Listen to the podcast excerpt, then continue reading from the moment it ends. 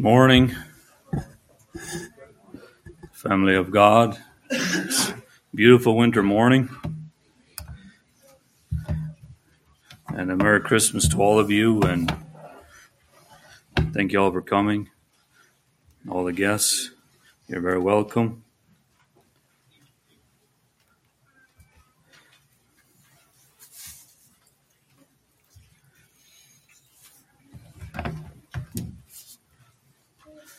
Deal with these electronics. Um, yes, thank you for the singing. It's a beautiful morning. We're happy to be here. It's it's Monday, the day after Christmas, but what better way to spend our time to come together with the people of God and be encouraged with the Word and each other. I think it's a good thing. The fire too. It's good.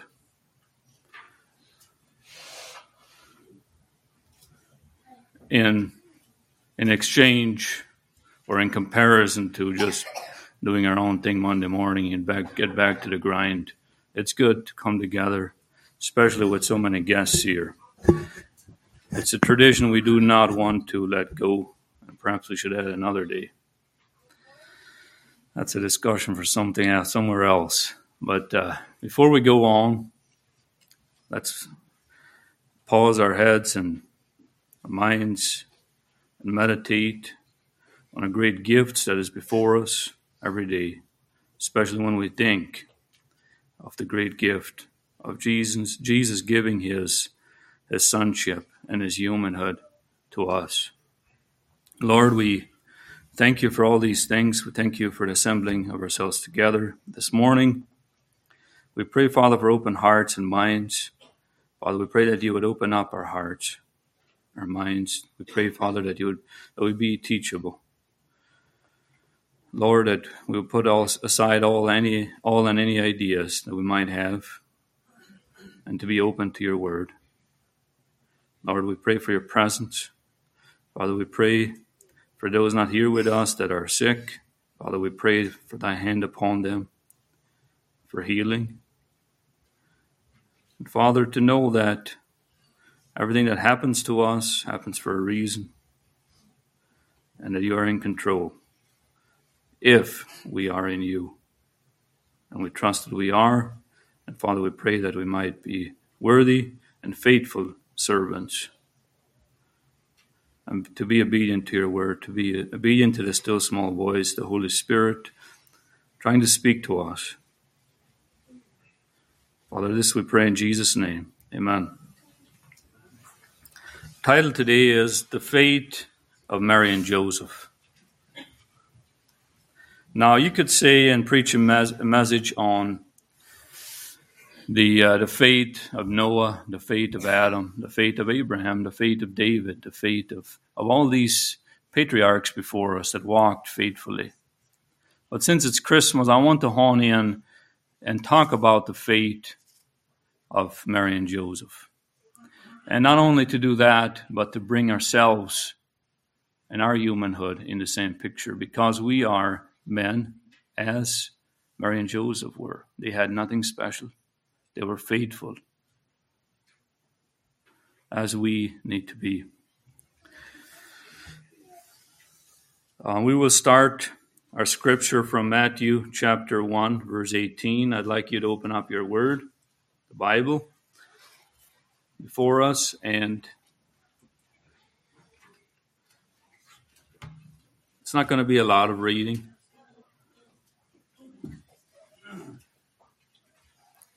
Matthew chapter 1, verse 18. Now the birth of Jesus was on this wise.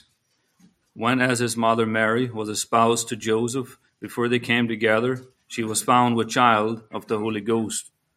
And Joseph, her husband, being a just man, and not willing to make her a public example, was minded to put her away privately. Verse 20.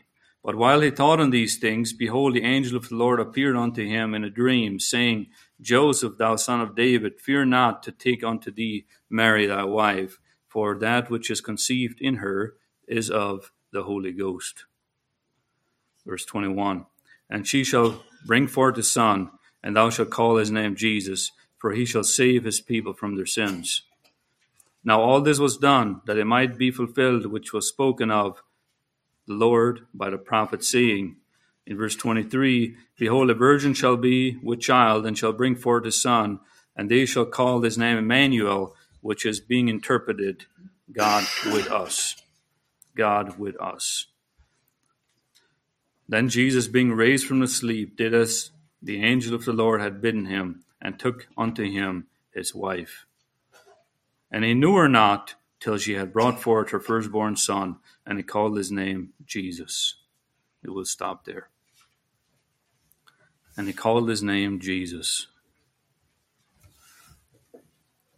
The heart of this message this morning is my desire to relate to you this, dear ones, that Mary and Joseph, the two entrusted to bear and raise Jesus, were mere men, just like you and I. Therefore, the many questions, the many concerns, anxieties, and feelings they had are exactly like ours. On this end, I want to share this morning. And on this end, we need to read the Word of God in its entirety, that people are the same everywhere. I want to start with a little background. What commitment is an espousal in these biblical days? And largely, it's still to this day in the Jewish culture. In Bible times, Jewish marriage customs regarding a couple's engagement were far different and much more stringent than those we are familiar with today, especially we as um, not raised up in a Jewish culture. We come from a strong culture, but not in that way, especially those of us here in the West. Marriages were almost always arranged by the parents of the bride and groom, and often without even consulting the couple to be married. Clicking with each other and having premarital feelings for each other was not a consideration. Culture was everything, and cultured upbringing. Parental reputation had a lot of weight, and most of all, compatible faith was of paramount importance. What the young people looked like, how much they weighed, what their social media status was, was not much of a consideration. A contract was prepared in which the groom's parents paid a, a, bride's price. Such a contract was immediately deemed binding, with the couple considered married, even though the actual ceremony and consummation of the marriage would not occur for as long as a as a months or years afterwards in many cases. The time between was sort of testing of fidelity with the couple having little, if any, contact with each other. There was no looking around and finding a different spouse. These decisions were largely done and over with before the young people reached adulthood. That was the culture. And it worked. It worked and it still works in that culture. In fact, it works better than the West which ends up over 50% in Christendom in divorce. Uh, that was a that was a figure I heard over a decade ago.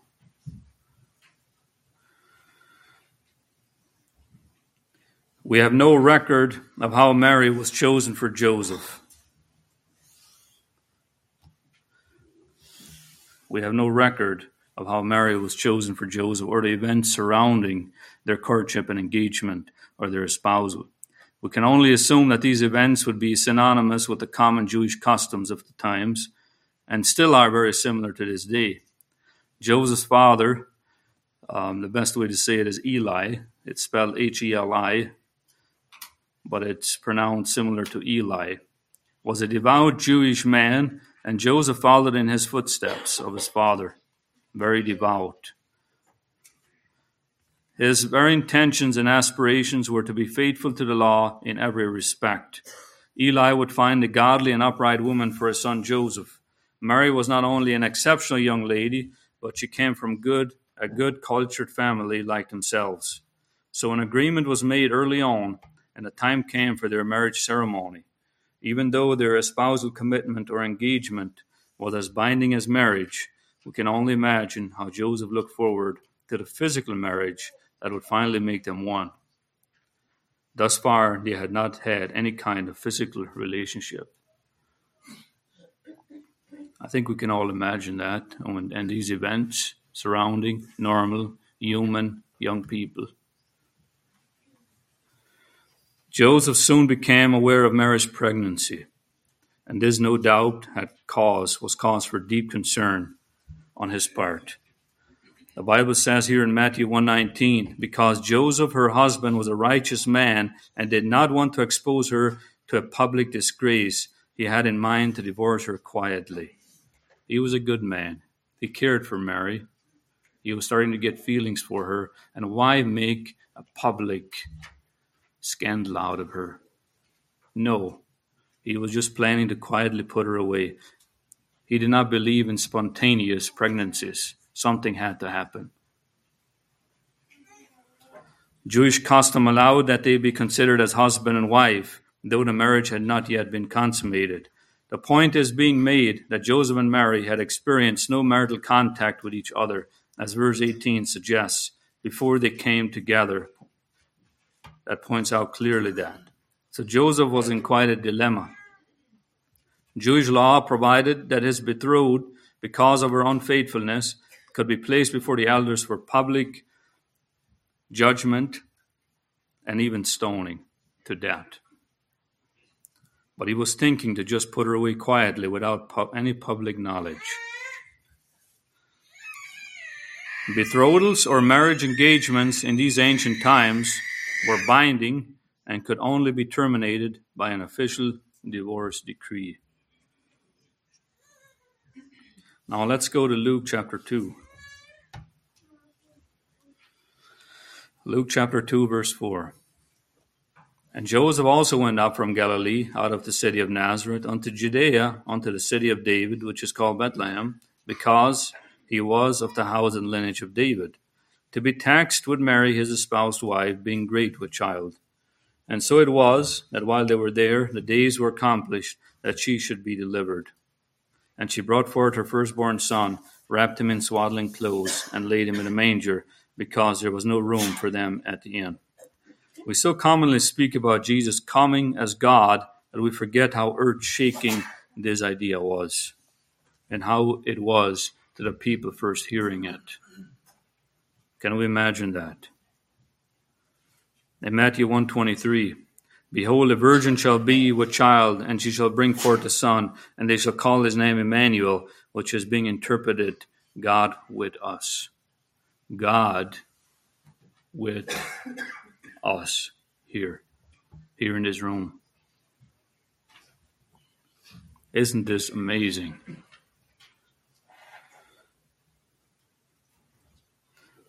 Ritterman writes, Thus we have the Father and the Son, not two, however, but one God, for the Son is not without the Father, nor the Father without the Son. They are not two, but one, the Son in the Father, and the Father in the Son. That's in John 14, verse 15 through 24. Trypho the Jew was recorded by Justin Martyr in the mid second century, accused Christians of being influenced by Greco Roman religion. You ought to feel ashamed when you make assertions similar to theirs, and rather should say that this Jesus was born man of men.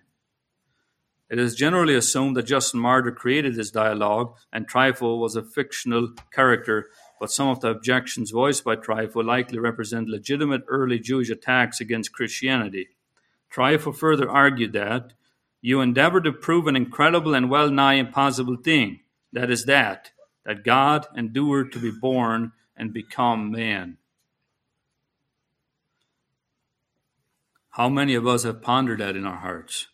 That God came as man and dwelt among us, that we could become like that he could become like us in all things. so that he could help us. This is awesome and uncomprehending, but I believe it. We have the Word, but we have the Word. We grew up with it. We were taught from a very early age of this great miracle of God with us. We were slowly acclimated to that. And even though we cannot comprehend it, we were still, nonetheless, we were brought up with that understanding. And it's easier for us to understand it, even though it's not easy to really comprehend it. And we should. We should try to meditate on that. It is a great miracle. Joseph and Mary did not have this foreknowledge like we did growing up. They did not have the Word of God. They were the living Word of God.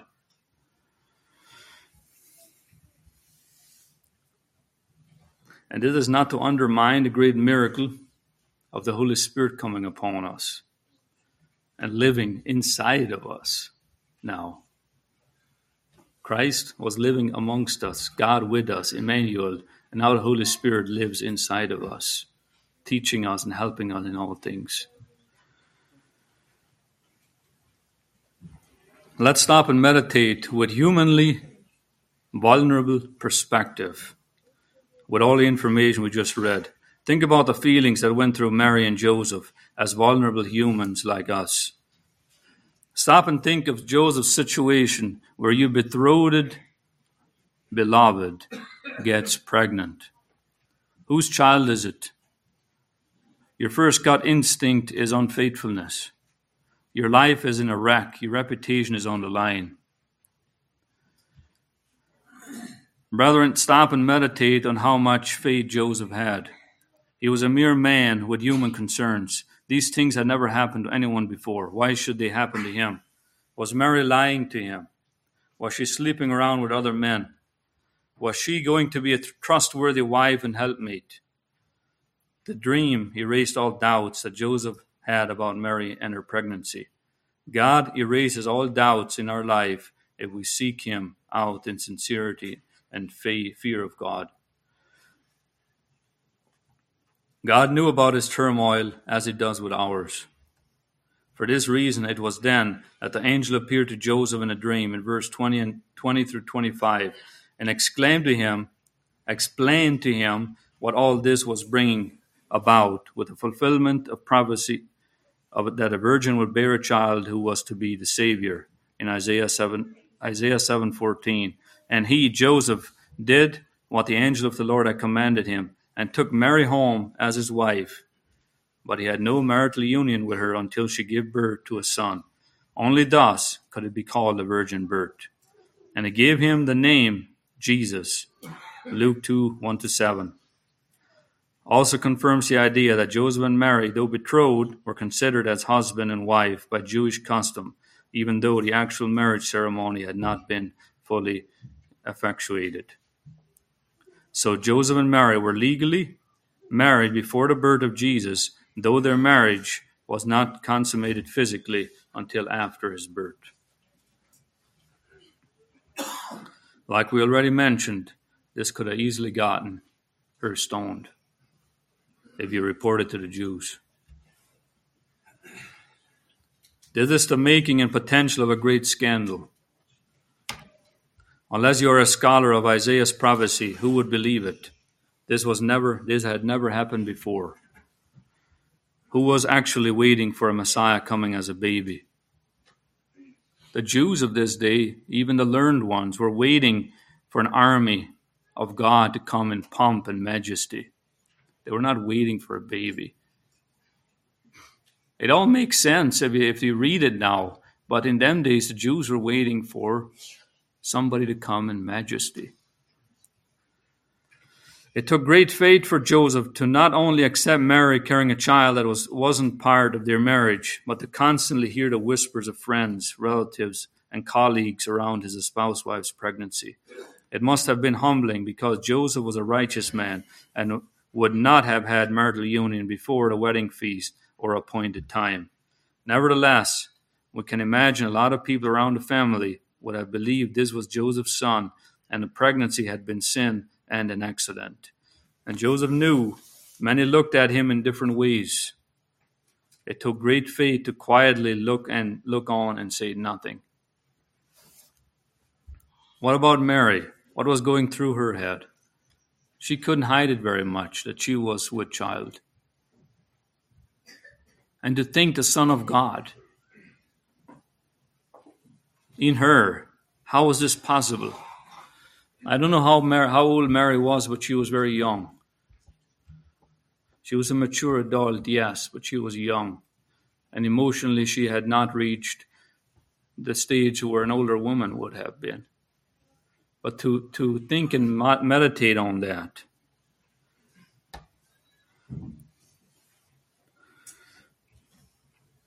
Mary did not fully understand the capacity and weight of what had been entrusted with her, but nonetheless she just pondered on it and believed in what the angel of God had told her from the beginning. She simply believed God. She was just being herself. That's who she was. In, in Luke 2:19 and also in 250 in chapter 2 verse 51, she pondered these things in her heart Twice it reads that. She pondered these things in her heart. She didn't fully understand what was happening. Just like us, we don't see the big picture most of the time. It requires faith. This kind of faith does not see the end goal. Faith is a decision to go forward because you see one step in front of you and you see that darkly. But as you walk, you get assurances that you are going the right way. Mary received many assurances along the way. The angel, a confirmation of Elizabeth, her espoused husband's vision, the acceptance of her divine pregnancy, also the shepherd revelations and her son in a temple teaching the learned ones. And God is faithful. He gives us these assurances along the way, just like He did Mary with the angel, with the confirmation of Elizabeth in, with John's pregnancy. That meant the world to Mary at her at that time, where she could she just pondered these things in her heart. She did not fully understand them, but here comes the angel confirming it a little bit, and here comes Elizabeth, a person that she greatly loved, to also confirm this thing which was born in her. God is faithful. He is faithful to us. He does not want us to blindly keep on blindly believing. But as we believe, He gives us a little assurances, step by step by step. That is awesome. I'm sure we can all relate to that when we just went ahead with something because we believed in our heart it was the right thing to do. And as we did it, as we stepped in faith, the Lord gave us little assurances.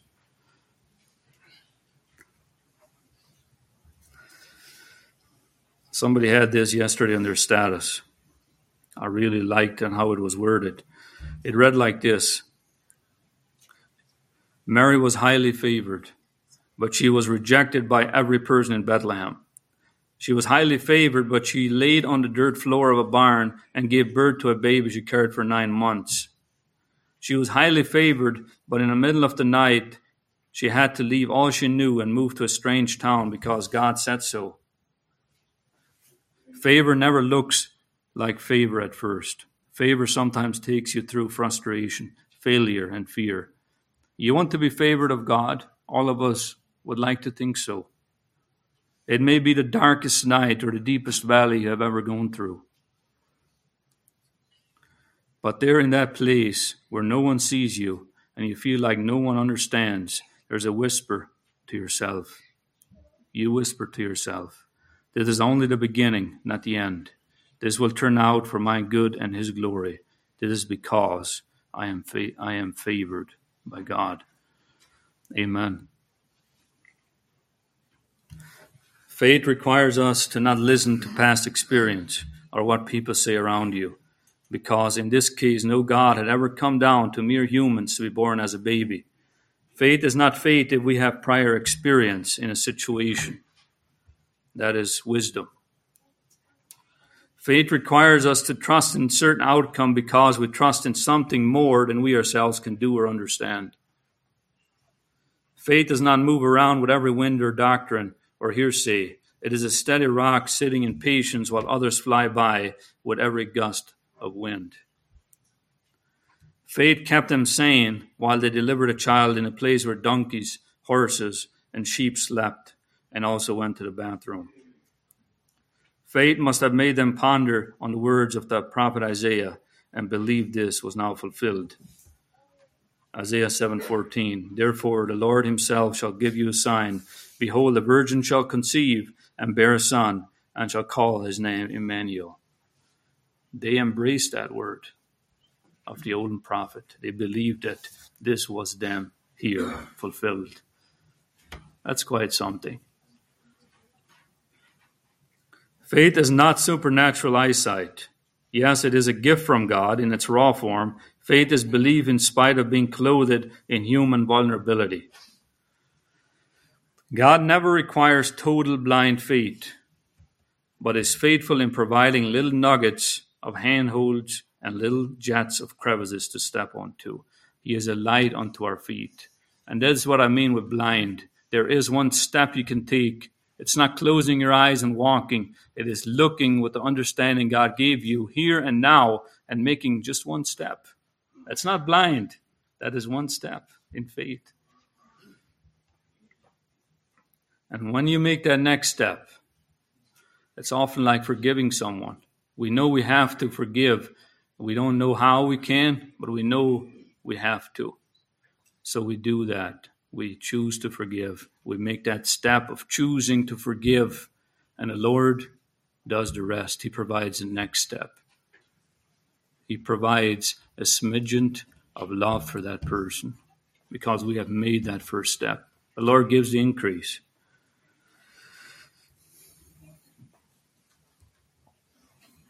Atheists believe Christians have no evidence of creation but blindly hang on to the assumptions that a dead God made everything.